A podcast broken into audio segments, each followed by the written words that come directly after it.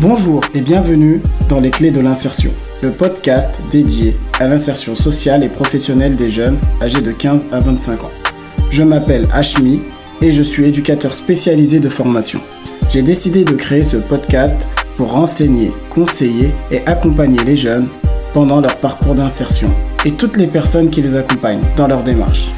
Dans les différents épisodes, je vais vous donner des outils, des astuces et vous faire découvrir des actions ou des projets mis en place dans le domaine de l'insertion.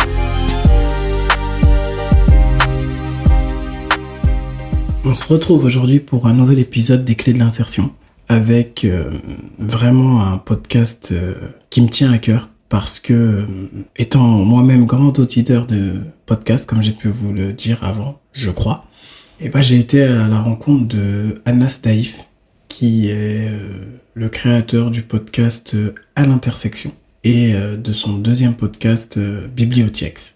J'ai souhaité le rencontrer parce que à travers son podcast, il aborde des sujets actuels de société et qui interroge. C'est-à-dire, vraiment, on parle de conditions. On parle de conditions sociales, conditions économiques, conditions euh, des minorités et conditions euh, des personnes qui euh, sont en difficulté au sein de notre société. Et également, j'ai souhaité le rencontrer parce que Anas a un parcours également atypique du fait de son origine sociale. Il a grandi dans un quartier prioritaire de la ville. Et actuellement, il a intégré euh, l'ESJ, euh, l'école de journalisme de Lille, la mieux classée euh, de France, grâce à une prépa égalité des chances proposée par le Bondi Blog. Donc, dans ce podcast, on fait un focus sur son parcours, sur son état d'esprit, sur ses perspectives, et bien évidemment sur ces deux podcasts à l'intersection et Bibliothèques. Franchement, c'est un super échange. Je vous en dis pas plus et je vous laisse écouter notre rencontre. Bonjour Anas. Bonjour. Merci à toi d'être venu dans les clés d'insertion. Merci de m'avoir invité. Ah non, toi on t'invite pas, c'est plutôt un privilège. Ah non, pas du tout. pas encore, on va dire. Donc euh, Anas, euh, tu, tu fais beaucoup de choses. Ouais. Entre euh, l'école de journalisme, entre tes deux podcasts à l'intersection et bibliothèques, mm. que j'ai écouté et que j'ai pris vraiment du plaisir, tellement c'est super intéressant. On va y revenir dans un second temps. Mais pour nos auditeurs, est-ce que tu pourrais euh, déjà euh, nous parler de toi et euh, nous parler de ton parcours également Ouais. Alors, bon, tu l'as dit, je m'appelle Anas, j'ai 25 ans. Là, je suis en deuxième année de master de journalisme à l'école supérieure de journalisme de Lille et à Sciences Po Lille. Et je suis aussi en alternance à France 3, Nord-Pas-de-Calais. Ça fait beaucoup de choses. Ouais, ça fait beaucoup de choses. Franchement, c'est pour ça que j'évite de trop me présenter. Mais euh, donc, alors moi, mon parcours, j'ai grandi. Alors, je suis né dans le 92 et ensuite, à mes 5 ans, j'ai emménagé dans le 19e arrondissement de Paris. Euh, j'ai fait toute ma scolarité en zone d'éducation prioritaire. Maintenant, c'est la REP. C'est REP plus. Ouais, c'est REP plus, exactement. Réseau éducation prioritaire. Voilà, alors qu'à l'ancienne, c'était euh, ZEP. Voilà, c'est ça. Zone d'éducation prioritaire. Mais on aime bien les sigles dans notre pays. Ouais, c'est ça. Il euh, y, en a beaucoup trop. Hein. On se perd un peu. Je suis d'accord avec toi. Et donc, j'étais dans un collège dans le 19e, 19e arrondissement où on envoyait facilement les gens en pro. D'accord. beaucoup de gens dans ma classe en troisième, on finit en professionnel. Euh... Sans trop comprendre pourquoi, pour certains Ouais, il y en a certains. Euh, moi, je me demandais pourquoi. Moi, on, me l'a jamais proposé, heureusement, mais autour de moi, euh, j'ai des amis. J'en avais un qui avait 14 de moyenne, ah quelque chose comme ça, à qui on l'a dit, ouais, mais toi, irais bien en bac pro, euh, mécanique, euh, un truc comme ça, ou technicien, ou je sais, je sais plus ce que c'était exactement. Mhm. Et il a dû se battre pour passer en général. Maintenant, il a une entreprise, tu vois, à mhm. Bagnolet, tu sais, dans les tours mercuriales. Oui, oui. il, il, un truc de revente de voiture qui marche super bien. Donc, euh, au lieu d'être mécanicien, c'est lui qui vend les voitures. Exactement. Qui embauche peut-être des mécaniciens. Ouais, aussi. je pense, ouais.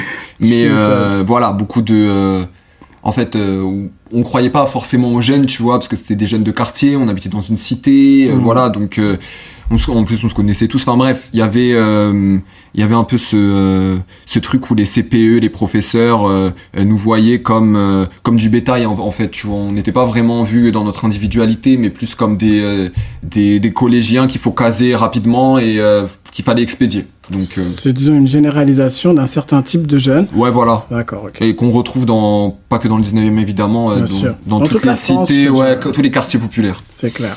Et euh, donc j'ai fait aussi mon lycée en ZEP. Mhm. dans le 10e arrondissement à Stalingrad. Ok. Et ensuite, euh, je faisais partie des élèves qui travaillaient le plus en fait. Je sais pas d'où ça, honnêtement, je sais pas d'où ça m'est venu. C'est juste une filière en S, ouais, en, L, en, littéraire. Euh, mes parents ils voulaient, voulaient absolument que j'aille en S. Et en fait, euh, parce que pour eux c'était médecin ou rien, tu vois. Enfin, on est. C'est un peu le dans le fantasme des parents. Moi, je te parle aussi par rapport au mien. Il faut que tu fasses ingénieur savent pas comment faire. Hein. Exactement. parce qu'en Afrique ou des familles disent ingénieur ou médecin, voilà. Parce que moi, mes parents, euh, ils sont d'origine marocaine. D'accord. Euh, ils sont arrivés en France, mon père à la fin des années 80, ma mère au début des années 90. Mhm.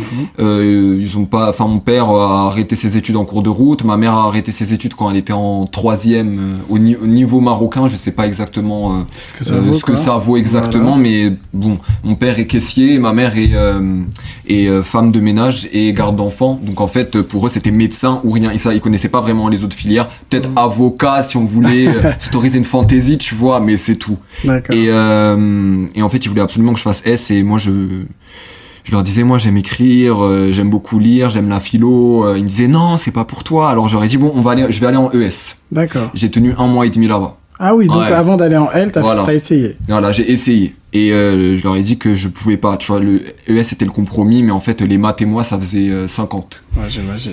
Donc euh, je suis arrivé en L, je m'y suis plus, j'ai beaucoup travaillé et euh, comme je te disais, je savais pas exactement pourquoi euh, je travaillais autant, mais c'était. C'était un plaisir. Ouais, hein, c'était un plaisir, c'était dans ma nature. Hein. D'accord. J'aimais beaucoup écrire. Hmm. J'aimais beaucoup écrire, j'aimais beaucoup lire, j'aimais beaucoup aller à la bibliothèque, m'instruire, regarder des docus. Enfin, je sais pas d'où ça venait, mais enfin avec le recul maintenant je sais mais on en parlera après. D'accord. Voilà je fais je te fais le cheminement euh, chronologique. Et euh, donc euh, bon j'ai eu mon bac j'étais le premier de ma classe 15 de moyenne j'ai eu ah mon bac mention bien enfin voilà j'ai beaucoup bossé et en fait l'année de, ma terminale on m'a dit bon et c'est là où ça commence à devenir un peu un parcours un peu chaotique on me dit bon Anas t'as un très bon niveau va en classe préparatoire littéraire c'est Cagnes, c'est ça, Hippocane Ouais, exact. Hippocane en première année et Cagnes en deuxième année. Ok. Euh, je leur dis, moi, je veux pas faire euh, du tout d'hippocane ni de canne, moi, je veux faire euh, du droit anglo-américain. D'accord. À ce moment-là. T'avais déjà une idée fixe. J'avais une idée fixe. j'avais le journalisme en tête à ce moment-là, ah, sauf que pour moi, c'était impossible. Pourquoi c'était impossible Pour moi, c'était un métier de blanc, en fait. Ah bah, voilà. Alors là, tu sais, il y a, y, a, y a Harry Rosenbach, il y, y, en a bah, d'autres. Il y en a deux, trois par-ci par-là, voilà, qui viennent euh, égrener les rédacs, mais euh, moi, j'en voyais pas, tu vois. Pour moi, c'était un métier de blanc bourgeois. Le quota diversité, peut-être. Même pour moi, ça, ça existait même pas à ce moment-là. Moi, je j'avais aucune euh, notion sur les questions raciales, ni les questions sociales, en fait, mais pour moi, c'était juste, moi, je peux pas faire journaliste, c'est pas fait pour moi, c'est pas fait pour des gens comme moi. Des barrières mentales, quoi. Voilà, je connais personne. c'est ça, j'avais je, me, je, me, je me mettais des barrières mentales, et même pour moi, le droit, en fait, je savais même pas si j'allais y réussir. En fait, pour moi, les études supérieures, je voyais ça comme une montagne infranchissable. Alors que t'étais premier de ta classe. Ouais, t'imagines. si le premier se dit ça, alors ceux derrière. Euh, Franchement, bah, peut-être qu'il y en a qui, qui ont une, une euh, confiance en eux qui est beaucoup euh, plus développée, mais moi, à ce moment-là, je me disais non, c'est pas fait pour moi. Donc, on me pousse, tout le monde me pousse. Mes parents, ils entendent ça, ils entendent que les profs parlent d'une classe prépa, donc ils se renseignent un peu. Ils disent ah oui, bah c'est la voie royale pour les grandes écoles. Anas, vas-y. Tes parents ils disent ça direct ouais. quoi. Yallah quoi. Voilà. Yallah, grave. Donc allez go et euh, donc je leur euh, je cède à la pression, j'y vais. Pareil, je tiens un mois et demi. Ah ouais. tu vois, j'aime pas du tout. Euh, j'ai envie de vomir le matin en y allant. C'est pas le rythme de travail parce que t'étais habitué à avoir un gros rythme. c'est ça. C'est vraiment que j'aime pas en fait. C'était pas ton on On m'a imposé un truc que je voulais pas. Il y avait du grec ancien, j'aimais pas. Il y avait des matières que je supportais pas. Voilà, c'était de la littérature mais hyper poussé et moi c'était pas un truc qui m'intéressait. voilà. voilà donc ce qui se passe c'est que au bout d'un mois et demi moi je vais en fac d'anglais en LLCE euh, à la Sorbonne Nouvelle et je finis l'année là-bas en sachant que je veux faire du droit anglo-américain. C'était juste pour avoir la bourse. D'accord. Et euh, donc j'arrive en droit anglo-américain. Je réussis je passe en oral et tout euh, tout se passe bien.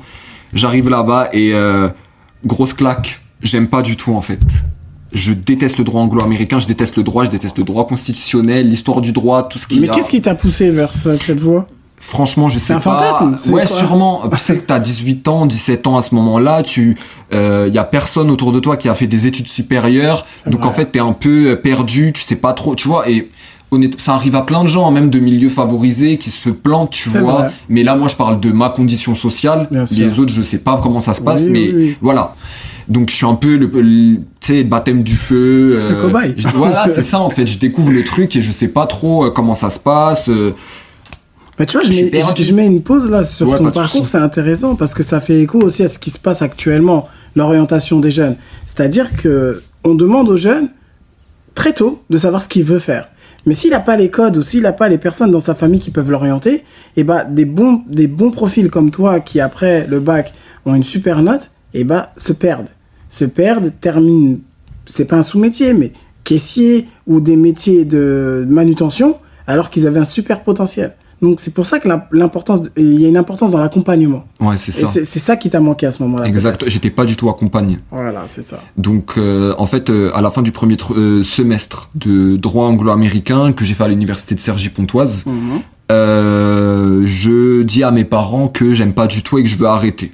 Je le dis à mes amis aussi. Tout le monde me dit non mais t'abuses, c'est ta deuxième licence 1, qu'est-ce que tu vas faire après euh, Voilà, donc regarde. La pression. Donc là on ah ouais, non mais là c'était c'était incroyable et ils me disaient comment ça, toi qui avais 15 de moyenne au lycée, tu te retrouves à pas savoir ce que tu veux faire euh, voilà, donc euh, moi je leur dis écoutez, euh, moi je peux pas rester dans un truc que j'aime pas. Mhm. C'est pas moi qui va c'est pas vous qui allez vous lever à la à ma place le matin euh, pour travailler et aller à un taf que vous aimez pas du tout. Donc moi je préfère faire 4 L1, 5 L1 jusqu'à ce que je trouve T'avais un caractère affirmé déjà. Franchement ouais, parce que je, me, je me disais franchement c'est gentil d'avoir peur pour moi bien sûr mais je vous ai écouté à la fin de ma de ma terminale, je suis allé en en classe préparatoire littéraire ça m'a pas plu, donc maintenant laissez-moi faire. Hmm.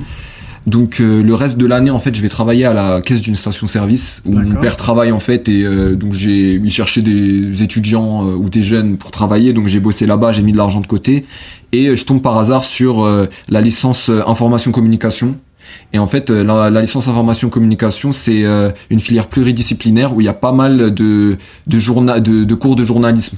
D'accord. Donc c'est assez euh, une licence généraliste un peu. Voilà. Et donc tu as beaucoup de cours de journalisme, tu as de la socio, de l'anthropo, de la psycho, voilà. Mais euh, moi je vois ça, je vois ah bah il y a des cours d'écriture journalistique. Ça, comme je t'avais dit au début, déjà depuis le, le, lycée, je pensais au journalisme. Je me dis bon bah tu sais quoi, je vais tester ça, on va voir euh, ce que ça va donner, tu sais. Mhm.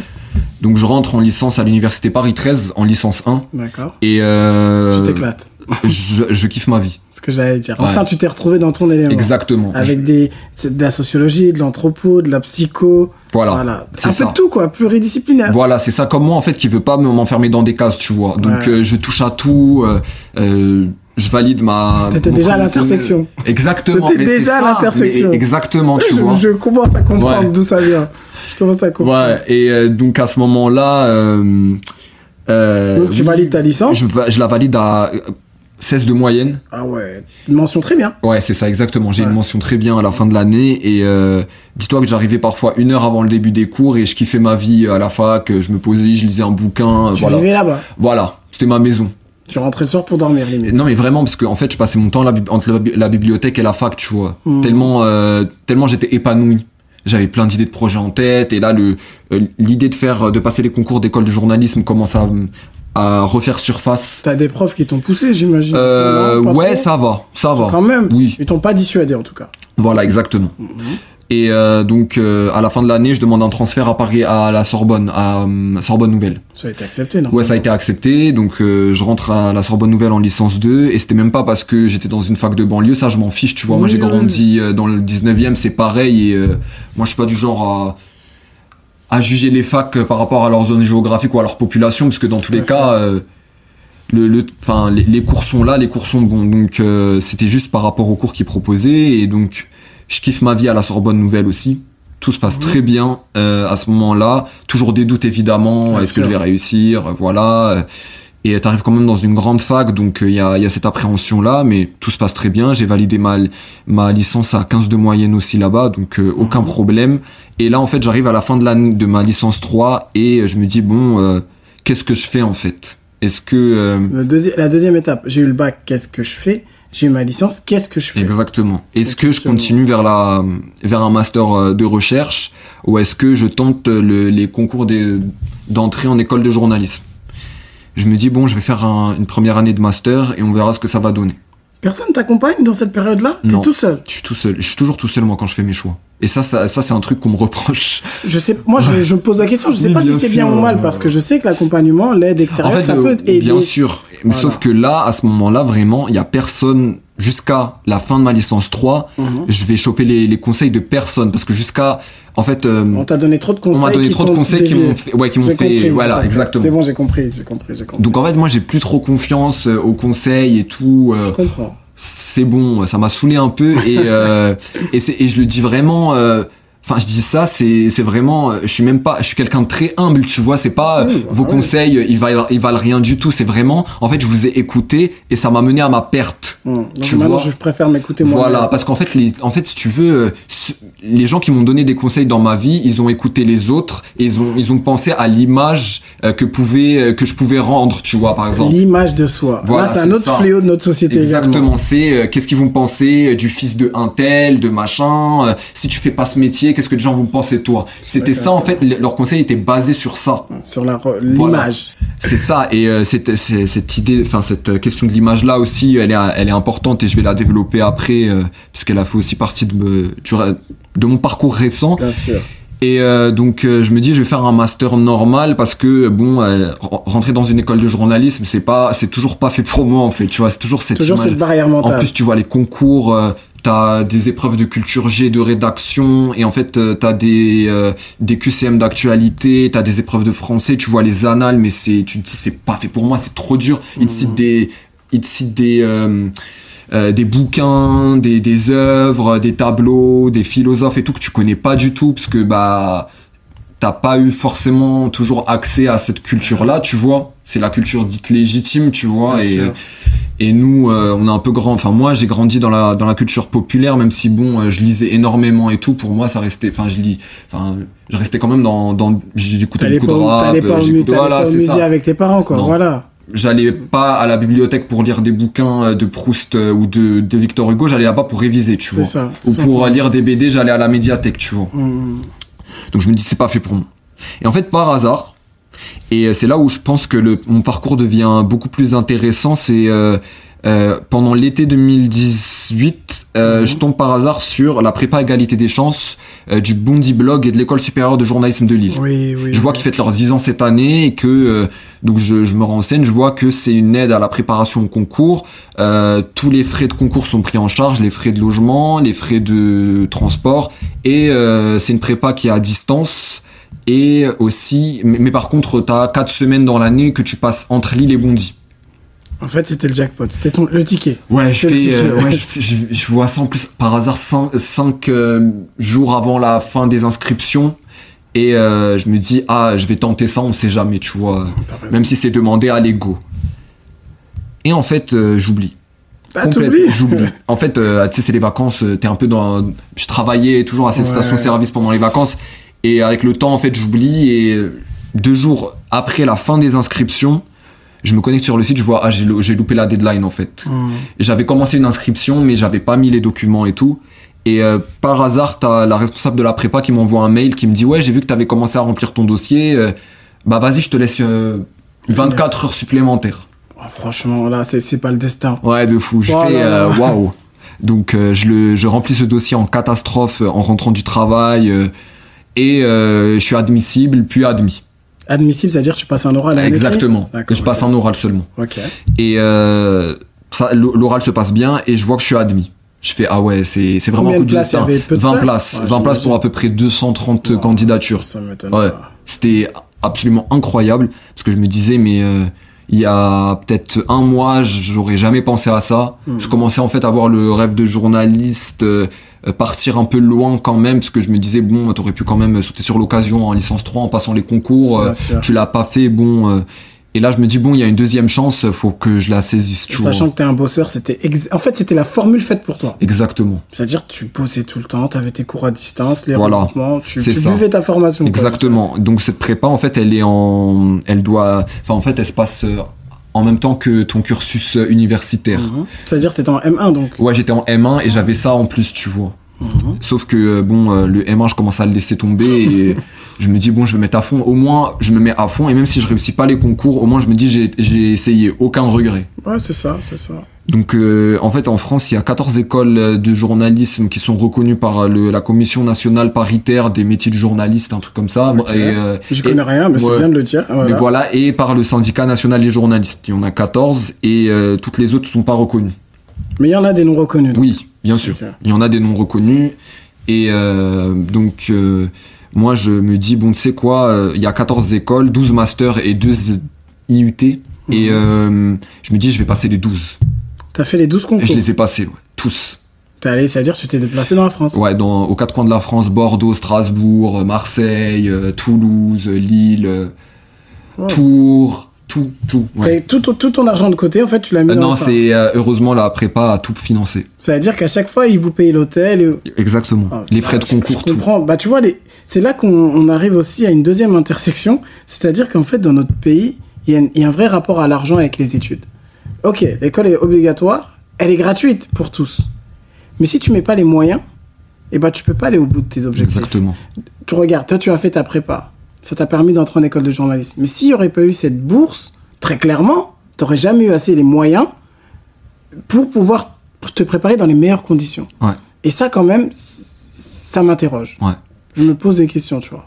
Je suis entièrement d'accord avec toi. Euh, l'argent, c'est un gros souci. Comme tu as dit, moi, j'aurais jamais pu, euh, sans, cette prépa euh, égalité d'échange, j'aurais jamais pu passer autant de concours. Je pense que j'aurais même pas pu avoir la confiance en moi pour mhm. passer les concours complètement, tu vois. Moi, ce qui me dérange, c'est pourquoi on dit prépa égalité des chances C'est heureusement qu'elle existe, heureusement qu'elle est là. Mais ça montre que aussi dans notre pays, on a cette égalité, elle n'est pas pour tous partout. Hmm. Et ça, ça m'interroge. Non, mais tu as entièrement raison dans le sens où, euh, en fait, dans tous les cas, on part pas tous avec euh, avec euh, les mêmes comment dire les, mêmes dispositions, les mêmes chances finalement pour réussir. Tu vois, tu as une ligne de départ t'as ceux qui sont à la ligne, à la ligne, t'as ceux qui sont à 100 km plus loin. Tu vois, et, moi, et moi j'étais à 200 km plus loin tu vois et euh, cette prépa là en fait euh, elle est même pas là en fait pour faire de la discrimination positive dans le sens où euh, en fait on t'aide juste à préparer les concours ça veut dire que le jour du concours t'as pas une épreuve spécifique parce que t'as fait la prépa égalité des chances. T'as la même épreuve que tous les gens qui ont fait des super écoles, qui ont fait des instituts d'études politiques. T'arrives, t'es au même niveau qu'eux. En fait, on te donne juste euh, le bagage culturel pour être là, à ce moment-là, à la même ligne de départ. Et là, sur le coup, moi, quand je suis arrivé euh, le jour des concours, je me sentais sur la même ligne de départ. Et sachant qu'en plus, tu sais, parfois, t'es là, tu passes ton concours, tu vois les gens autour de toi, tu vois, il y en a qui ont pas rempli la page, alors que toi, t'as rempli la page et tu te dis, ah ouais, là, là, tu vois, je suis à égalité. Hmm. Voilà. Et, euh, donc... et aussi, je dirais que ce qui que tu as en plus, si je peux me permettre, oui, bien sûr. c'est le terme euh, le seum. c'est tu cette rage, tu vois, cette rage qui fait que je vais la remplir, cette feuille. C'est ça. Je vais la remplir. C'est ça. En fait, je me dis, à ce moment-là, regarde d'où tu viens, tout le chemin que tu as fait, tous les gens aussi qui comptent sur toi. Et, euh, et l'exemple aussi que tu peux être pour les gens, tu vois, de réussite. Voilà.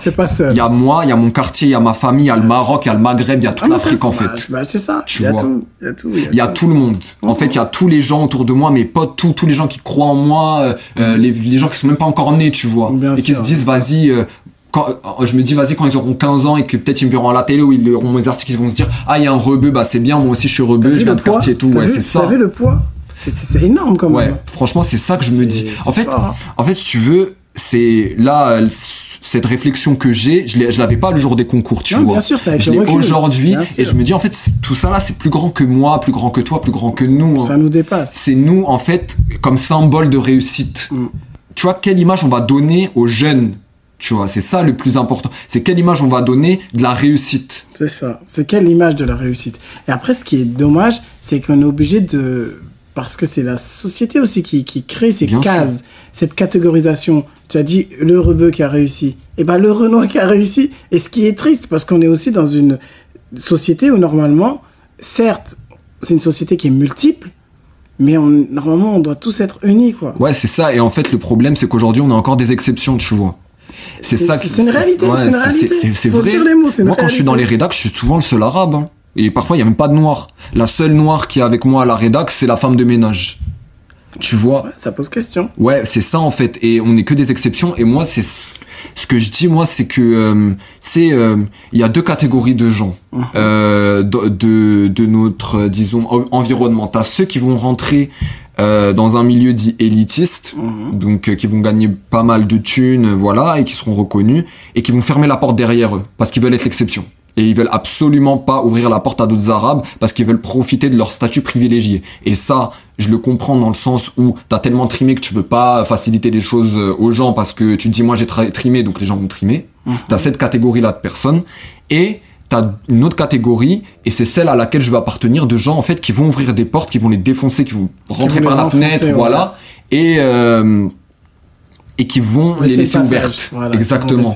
Et qui vont se dire bon, moi là là, j'ai trimé pour rentrer dans une école de journalisme, pour entrer dans des pour faire des stages, pour avoir une alternance, je veux pas que la génération après moi, elle soit dans le même cas, qu'elle ait encore à trimer. Et en fait, c'est faire avancer la société aussi. C'est ça. Exactement. C'est que la société que tu as connue dans les années 2010, celle de 2020-2030, soit différente. C'est ça. Peut-être avec des concours adaptés, peut-être avec d'autres choses. on ne demande pas les choses au rabais. Voilà, c'est ça. On demande pas les choses au en rabais. En fait, on veut juste que tout le monde ait la même chance pour rentrer là où il veut. C'est tout. Ça. Qui est pas euh, qui est pas de discrimination sur euh, euh, le milieu social ou la race, tu vois. C'est ça, la racialisation. Voilà. C'est un mot fort le mot race. Hein. Ouais. Mais c'est. Moi, je l'utilise parce que parce que c'est comment dire, c'est une réalité en fait. Hein. Il fait peur ce mot, tu vois. En fait, la race dans le sens social, social du terme. Ouais, le terme sociologique, oui. Bien sûr, je n'utilise pas blanc, noir, euh, arabe, la couleur de peau. Bien sûr. C'est une définition typologique. C'est ça. Et en fait, ce mot, tu vois, il fait, il fait, il fait flipper, il fait, euh, euh, il fait des polémiques, il fait, ouais, voilà. Ils sont, ils se disent, oui, on est en train de racialiser le monde. Mais en fait, le monde, il a toujours été racialisé, de un, et de deux, euh, dans tous les cas, il faut utiliser des termes comme on dit, dit les termes, tu vois. Oui, oui. Tu vois, il y a cette expression là qui sort sur les réseaux sociaux. c'est ça Ouais, voilà. Tu vois, genre il y a une expression sur les réseaux sociaux d'une vidéo qui avait fait le buzz il y a hyper longtemps où ils disent dit les termes et c'est vrai. En fait, faut faut dire les choses telles qu'elles sont. Moi, j'utilise le terme race et il y a des gens qui vont sourciller, il y a des gens qui vont me regarder en mode "Oh, mais qu'est-ce qui se passe? Et non, en fait, c'est ça, c'est faut, faut dire les choses pour qu'elles avancent. Je, je, partage ton opinion. Tu vois. Après, tu vois, pour euh, revenir sur ton parcours, donc tu as fait ces, ouais. les écoles. Ouais. Donc, T'as réussi du premier coup Ouais, j'ai réussi du premier coup. En fait, j'ai été admissible à 8 écoles sur les 12. C'est impressionnant. Après, j'ai passé j'ai passé les euros, mais pas de toutes les écoles parce que quand j'étais admis à l'école supérieure de journalisme de Lille, euh, j'ai appelé les autres écoles en leur disant que finalement, j'avais pas passé oui, je me désistais parce que moi celle que je voulais c'était le SJ. C'était celle la plus proche aussi. La plus proche ah non, pas, Paris, à Paris mais euh, celle de euh, de Lille, c'est la meilleure du classement. C'est celle ah qui a le, ouais, c'est la première de en France. et tête, euh, toi. Hein. Franchement, je sais pas. Déjà, t'es le premier que je connais qui a réussi en euh, à entrer de mon milieu hein, dans une école de journalisme. C'est-à-dire, comme tu dis justement, c'est pas normal. Ouais. Je te jure, j'en ai connu, hein. 4, 5, 6, 7 qui ont essayé. Personne n'a réussi. T'es l'exception. Mais non, tu dois pas être l'exception. Tu dois faire partie normalement d'un bah, comme tout le monde, quoi, tout simplement. Dans mon quartier, je suis le seul à être entré en école de journalisme, mais j'en ai jamais connu avant euh, qu'il soit rentré en école de journalisme. C'est la première fois. Et pourtant, je connais tous les gens de mon quartier. Et ensuite, on va te dire, oui, mais t'as réussi, t'as travaillé. Mais non, c'est pas ça. Moi, j'ai fait des sacrifices en fait. En fait, là où il y en a qui vont juste travailler dur, ah, bah il y a moi qui faisais des sacrifices. Exactement. T'as fait le tout. T'as travaillé la nuit. Exactement. Une chandelle, je sais pas. Moi, t'avais ton téléphone portable comme ça. Je travaillais à côté euh, dans une ah station-service. Je révisais mes cours dans une station-service. Non, mais je comprends. Tu vois, et euh, j'avais pas, euh, disons, ce bagage culturel qu'on attendait de moi. Enfin bref, tout était fait pour pas que je réussisse. Bah, de toute façon, les barrières, elles sont mises à des niveaux. Euh, c'est comme avec l'université française ou l'école. Euh, t'as un bac. Avant, il n'y en avait qu'un. On a créé le bac pro. Pour qu'il y ait un maximum de personnes qui aient le bac. J'ai pas envie de dire faux bac, parce que moi, j'ai eu un bac pro. Ensuite, la licence. Plusieurs filières. Et t'as les prépas et les grandes écoles. Master. Donc, t'as des masters de grandes écoles. T'as des masters universitaires. Donc, clairement, c'est pas le même niveau. C'est pas et c'est pas le même signal qu'envoyé au monde du travail. Mm. Donc maintenant, on arrive aussi dans une époque et c'est une réalité. Combien de gens qui ont des masters se retrouvent au chômage? Mm. Alors que la promesse républicaine, c'est quoi? Va, fais tes études, t'inquiète pas, l'ascenseur social, il est là. Mais il est où en fait cet mm. ascenseur? Je crois qu'il est même pas cassé. Il y en a, ils disent il est en panne. Il y en a même il a peut-être disparu, en fait. Tu vois ce que je veux dire? Il y en a même pas. Ouais, il y en a pas. Il y en a pas. Donc, euh, il y a des réalités qui, qui, qui, sont vraies. Il faut dire les termes. T'es une exception. Mhm. Donc, toi, maintenant, t'es rentré à ESJ. Ça fait à peu près un an, c'est ça? Ouais, là, ça fait un an, ouais. Ça, fait ça se passe bien? Ouais, pour l'instant, ça se passe bien. Euh, c'est un univers différent. Culturellement, c'est pas les mêmes codes Culturellement, c'est pas les mêmes codes. Euh, moi, comme je t'ai dit, j'ai fait toute ma scolarité dans un quartier populaire, à la cité. Euh, c'est pas le même. À Stalingrad, j'étais à, j'ai grandi vers Porte de Pantin. Euh, T'as des gens de ton profil? Ou pas? Ou peu Il y en a. Alors, de mon profil qui vient de quartier de cité, il y en a une seule. Elle vient de Montreuil. Bah voilà. Elle vient, de, voilà. Elle vient du hood. Voilà, c'est ce que j'avais. voilà, mais euh, à part ça, de tête là tout de suite, non, personne. Personne non. Ils ont soit fait des prépas, soit fait des grandes. Après, il y a des gens qui viennent de, de milieux modestes, tu vois, mais ils ont pas grandi dans des quartiers, tu vois. Moi, je parle vraiment de ma réalité sociale. réalité sociale. Parce que euh, bon, euh, euh, ouais. Parce que culturellement, c'est pas pareil. C'est-à-dire que on n'a pas les mêmes codes pas les mêmes codes et même accès à la culture. Mm. Ça, c'est un autre terme encore. Mm. L'accès à la culture. Franchement, personnellement, c'est en grandissant que j'ai commencé à, à, regarder des tableaux. Pour moi, clairement, c'est la vérité. Ça servait à quoi ces trucs? Un jour, j'ai fait un voyage, j'étais en Autriche. C'est là que j'ai découvert Klimt. Mm. J'avais quel âge? J'avais 27 ans. Voilà. À 27 ans, je savais qu'il y avait quelqu'un qui s'appelait Klimt. Et il faisait... Mais c'est grave Dans le sens où Maintenant, avec mes enfants, je leur apprends depuis qu'ils sont jeunes, mais c'est là aussi qu'on voit la, la différence culturelle. C'est qu'on n'a pas accès. C'est pas qu'on veut pas, c'est moi je n'avais pas accès. Ouais, moi aussi. Voilà, je n'avais pas accès. Donc on n'est pas là pour révolutionner le monde, mais pour dire que vraiment, euh, moi je parle des clés de l'insertion, et bah parmi ces clés-là, et bah l'ouverture culturelle en fait partie. Ouais, c'est vrai. Et euh, bah clairement, enfin moi je parle à des gens de mon école, il y en a. Euh, qui allaient à l'opéra quand ils étaient jeunes, euh, qui allaient au musée quand ils étaient jeunes. Moi, j'allais pas au musée, j'allais pas à l'opéra, je savais même pas ce que c'était. Enfin, je savais, évidemment, je suis pas bête. Euh, je sais c'est quoi un opéra, un musée, mais en fait, euh, je voyais pas l'intérêt d'y aller.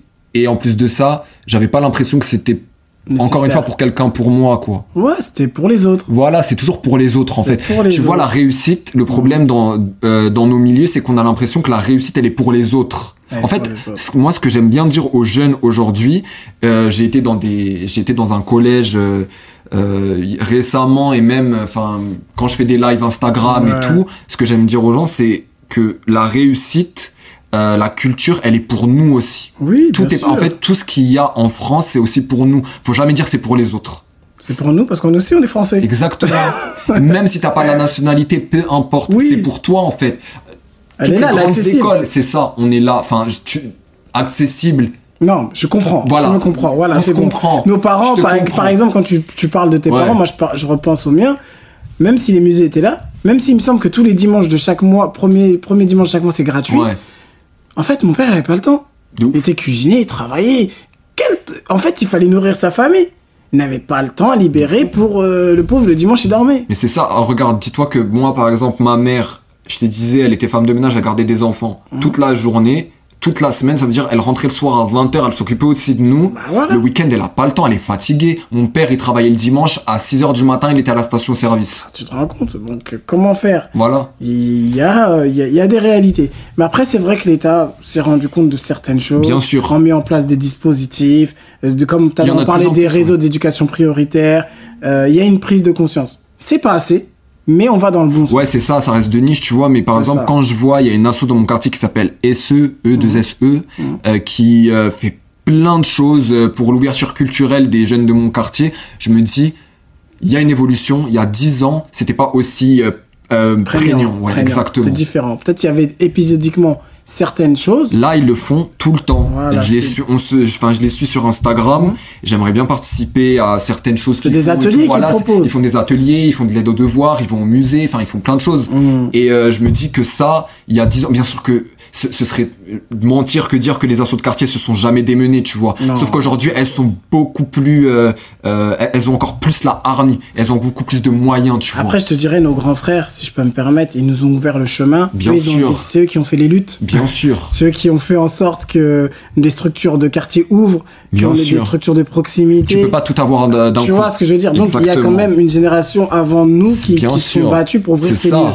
Maintenant, on, habite ces lieux et on propose des vrais projets. Exact. et, c'est ce que tu dis, c'est exactement parallèle avec ce que je disais sur euh, le fait que euh, nous, on rentre dans les euh, dans les bons les, bons milieux entre guillemets les bons milieux, enfin les milieux aisés, les élites et en fait, euh, on va pas non plus révolutionner euh, ces milieux-là, tu vois, mais c'est des générations d'après qui profiteront en fait de ce couloir-là, qui vont ouvrir les choses. Et c'est la même chose pour les, les assauts de quartier, tu vois. C'est ça, c'est ça. Donc, euh, non, c'est super intéressant ce que tu dis. Donc maintenant, toi, tu es entré en école de journalisme, entre guillemets, tu kiffes, tu es dans ton milieu. C'est ça. Et en parallèle, tu as décidé de créer deux podcasts. Ouais, c'est ça. Voilà, à l'intersection et bibliothèque. Est-ce que tu peux nous expliquer un peu pourquoi, comment, d'où ça vient? euh, alors, euh, à l'intersection, l'idée m'est venue pendant l'été 2019, en août 2019. Euh, je m'étais dit que j'allais me lancer dans un podcast, mais je savais pas trop dans quoi je voulais me lancer. En fait, c'était la période où tout le monde lançait des podcasts. Mmh. Et t'en écoutais, j'imagine. J'en écoutais, ouais, mais je me disais, ouais, je sais pas trop. bon, je vais, je vais faire un premier épisode pilote sur le racisme anti-blanc, voilà. Mmh.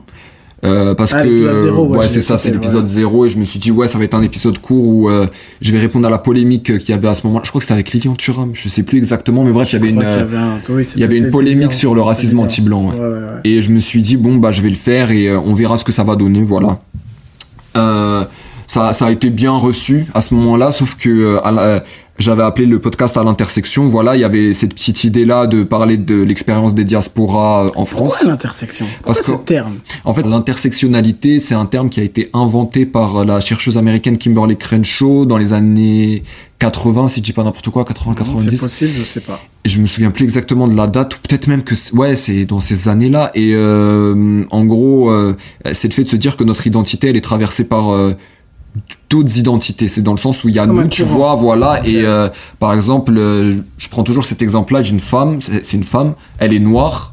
Donc ça, c'est une première intersection. Mhm. Euh, elle est musulmane et voilée. C'est une deuxième intersection. Elle est handicapée en plus. Mhm. c'est une autre intersection, tu vois. En fait, tout ça, c'est des oppressions. Et en fait, nos, identités, elles sont traversées par plusieurs oppressions différentes, tu vois, mhm. qui font ce qu'on est aujourd'hui. On n'est pas uniforme.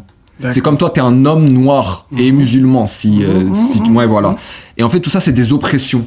D'accord. T'es un homme, ça, c'est pas une oppression évidemment, parce que c'est un peu la norme euh, dans, dans nos sociétés. Je suis un homme aussi, tu vois, oui, voilà, c'est mhm.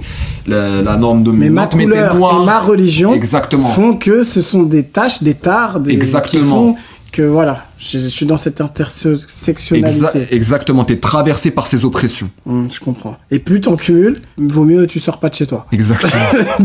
bah, c'est ça en fait. Désolé, parce que tout à l'heure t'as dit femme noire, voilée, musulmane, handicapée, la pauvre. Il y en a plein. C'est ça. Mais la pauvre, la pauvre. Voilà. C'est ça en fait. Donc c'est ça que tu as voulu à travers ton podcast mettre en avant. Voilà. Et en fait, euh, je voulais pas partir euh, jusqu'à cet extrême-là, mais juste raconter l'expérience euh, intersectionnelle des jeunes issus des diasporas africaines, maghrébines. Et des, et des modes aussi, par exemple, dans ton épisode les cyber, sur les cyber. Ça, c'était époque 2009-2012, si ouais, je me souviens. C'était un peu quand j'étais plus jeune.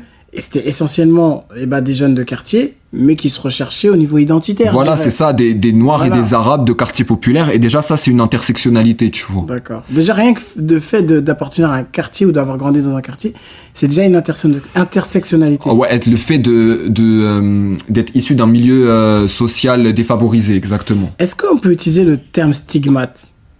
Parce que c'est quand même un stigmate qui, qui s'accumule et plus t'as de tard, plus t'as de stigmates et plus c'est compliqué. Bien sûr, bien sûr, évidemment. Enfin, quand tu vas euh, aller chercher un taf euh, et que t'es par exemple une femme arabe voilée, euh, le fait d'être arabe et d'être voilée, c'est un stigmate, tu vois. En fait, tout ce qui va t'empêcher, enfin, c'est des obstacles en fait. Tous ces obstacles-là en fait euh, participent à cette intersectionnalité. D'accord, ok, je, comprends. Maintenant, euh, comment tu retrouves, tu cherches tes, tes, sujets? En fait, mes sujets, si tu veux, c'est là en fait où euh, j'ai enfin, enfin j'ai trouvé le le filon, le filon et le, fil rouge et la raison de ce podcast.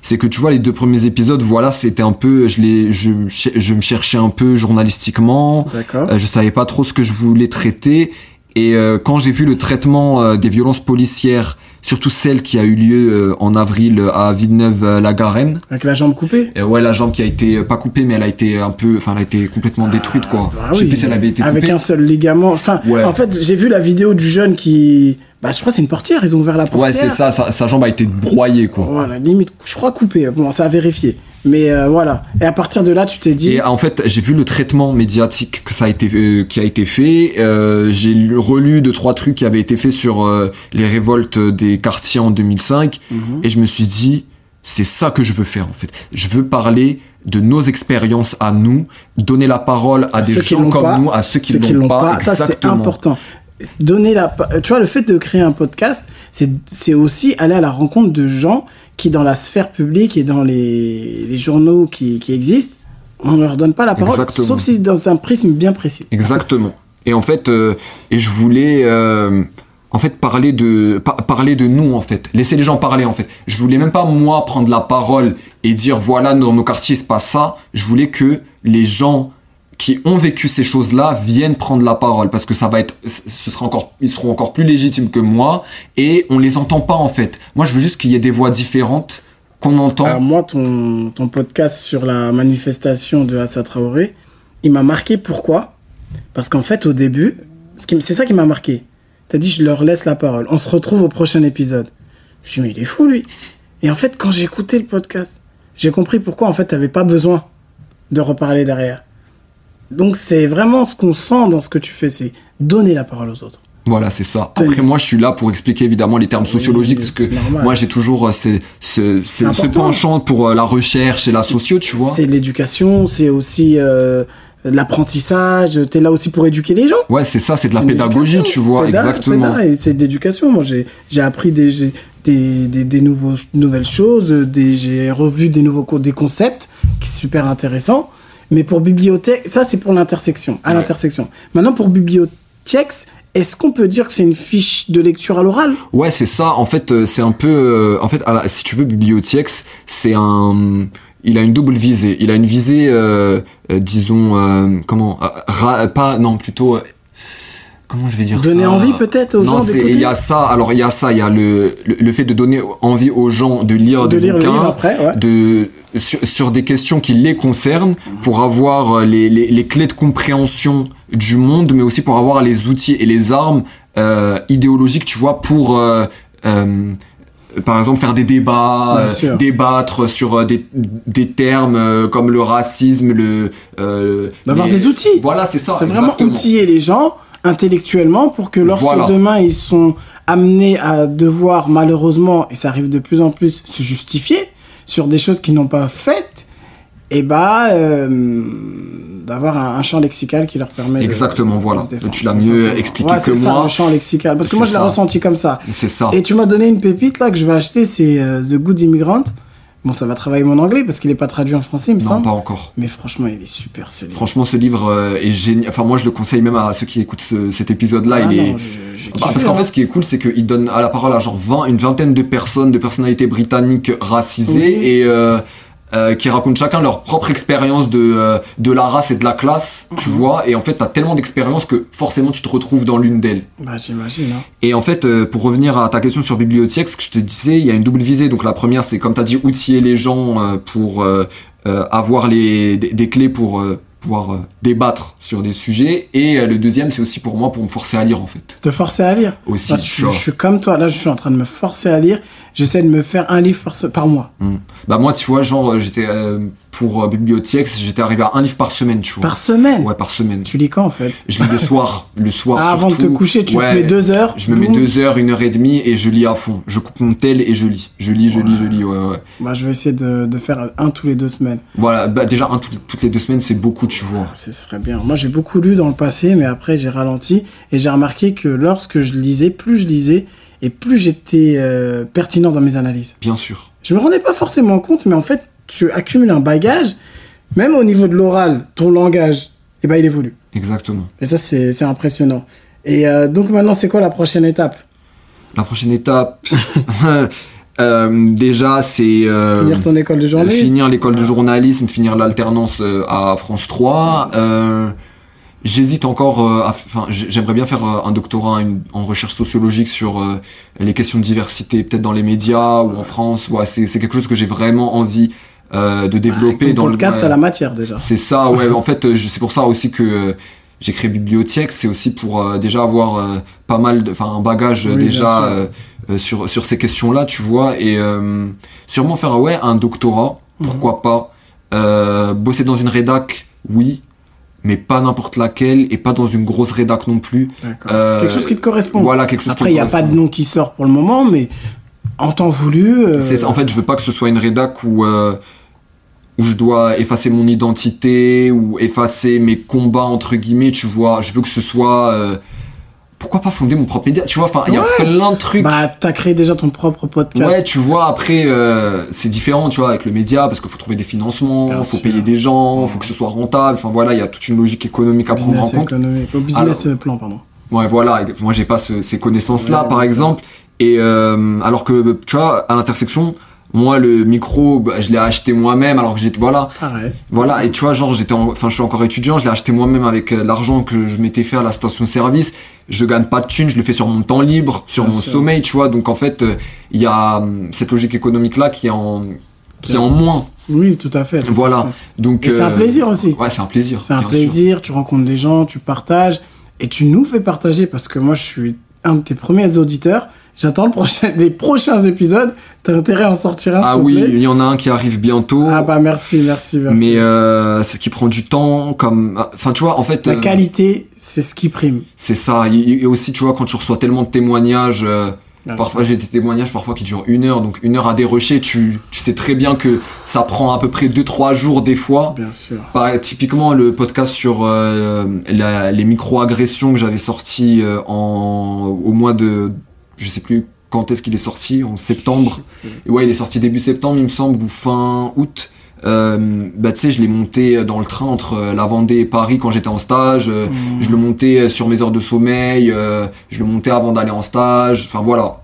Mais je vois, je vois, tu vois, et tu le sens pas, tu sens pas le temps passer parce que c'est un plaisir aussi. Et tu te dis que ce travail-là, il va bénéficier aux gens. Moi, ce qui me fait le plus plaisir, c'est quand il y a des gens qui viennent me dire merci parce que je me suis reconnu dans ce témoignage-là. Ah, ah merci, t'as mis des mots.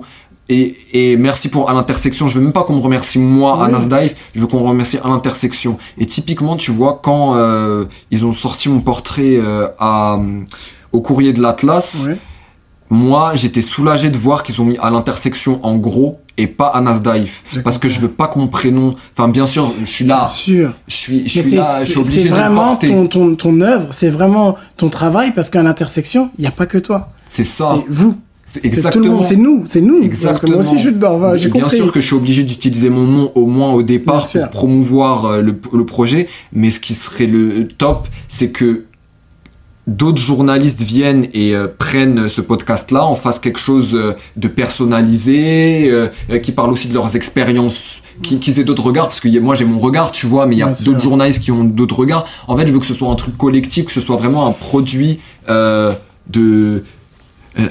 Un, produit des diasporas, des quartiers. je vois ce que tu veux dire. Maintenant, moi j'ai une question à te poser. demain, pour un jeune, un jeune qui souhaite se lancer, qui a des projets, euh, malgré le contexte euh, difficile dans lequel il vit, quel conseil tu pourrais lui donner? Un conseil bateau, hein. mais euh, jamais rien lâcher. Pourquoi? Je vais t'expliquer. En fait, tu sais, bah, on, vit dans une société où on, a encore du mal à s'imposer, où il y a une racialisation des métiers, où on, va nous dire ouais, va en pro et tout machin. En fait, faut rester déterminé.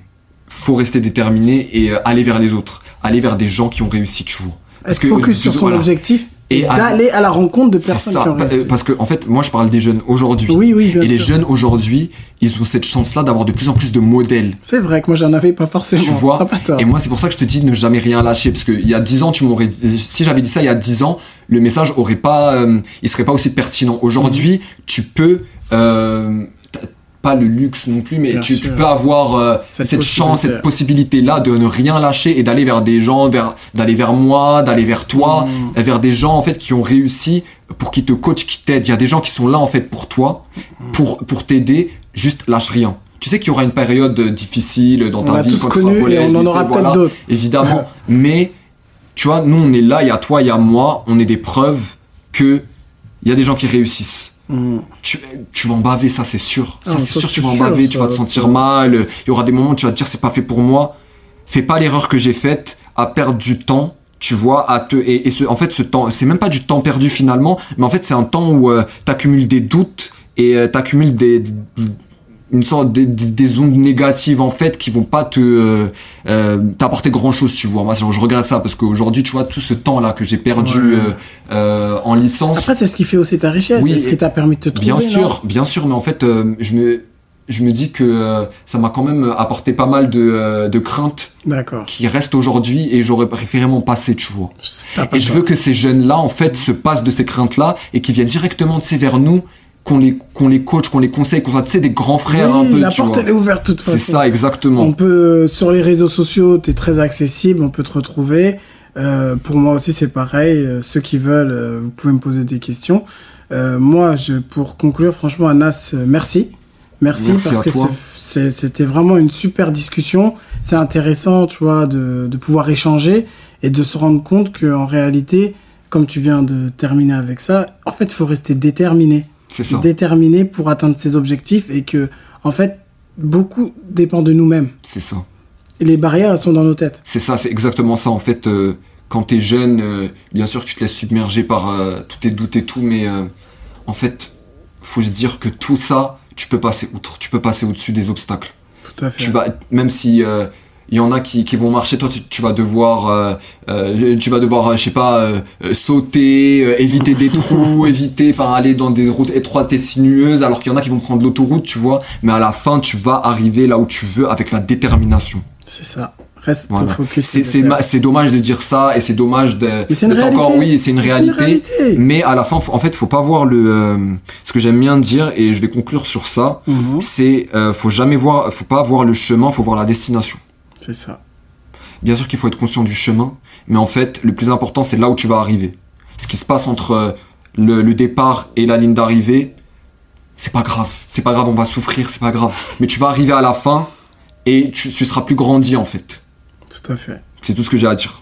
Merci Anas. Merci à toi. À très bientôt. À bientôt. J'ai vraiment pris beaucoup de plaisir dans cet échange avec Anas. Comme il le dit lui-même, il faut rester déterminé, faut rester focus pour atteindre ses objectifs.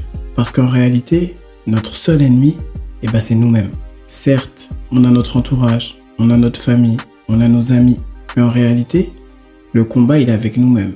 Anas, comme il a pu l'expliquer, il a grandi dans un quartier dans lequel personne n'est devenu journaliste, et ben lui, il a réussi à le faire. Il n'a pas réussi comme par magie, non. Il a réussi parce qu'il s'est donné les moyens, il a travaillé. Mais en toile de fond, son histoire aussi, elle met en perspective les difficultés qu'on peut retrouver dans notre société. C'est-à-dire que par rapport à notre condition sociale, financière et culturelle de nos parents, détermine beaucoup de choses pour l'avenir des générations parce que il y a des réalités. Les plus gros postes de notre société sont toujours détenus par les personnes issues de catégories sociales et professionnelles CSP, CSP+. Très peu d'élèves boursiers réussissent à faire des grandes études dans les grandes écoles. Malheureusement, les jeunes issus des quartiers prioritaires sont toujours en difficulté parce qu'ils manquent d'accompagnement leur famille manque de moyens pour pouvoir leur permettre d'étudier dans les meilleures conditions. Je ne souhaite jeter la pierre à personne, c'est pas mon objectif. Mais c'est juste un constat. C'est pour ça que de voir des parcours comme celui d'Annas, ça doit nous motiver et nous dire qu'en réalité, dans les quartiers prioritaires de la ville, il y en a des millions, des centaines de milliers, pardon, des pépites. Et ces pépites-là n'attendent juste qu'une chose, être accompagnés pour atteindre leur objectif et réussir leur insertion professionnelle. Également, je vous conseille vraiment d'écouter le podcast de les podcasts d'Annas, Bibliothèques, qui sont des fiches de lecture à l'oral, dans lesquelles euh, il nous fait part euh, de ses lectures, de super livres, et euh, à l'intersection qui est littéralement un succès, qui parle, comme le, nom l'indique, vraiment de, parcours, de diversité, d'histoire, de faits euh, de société qui nous interroge et qui euh, nous amène à repenser de quelle manière euh, on pourrait vivre pardon, dans un monde plus juste. Moi, comme d'habitude, je vous remercie pour l'écoute du podcast.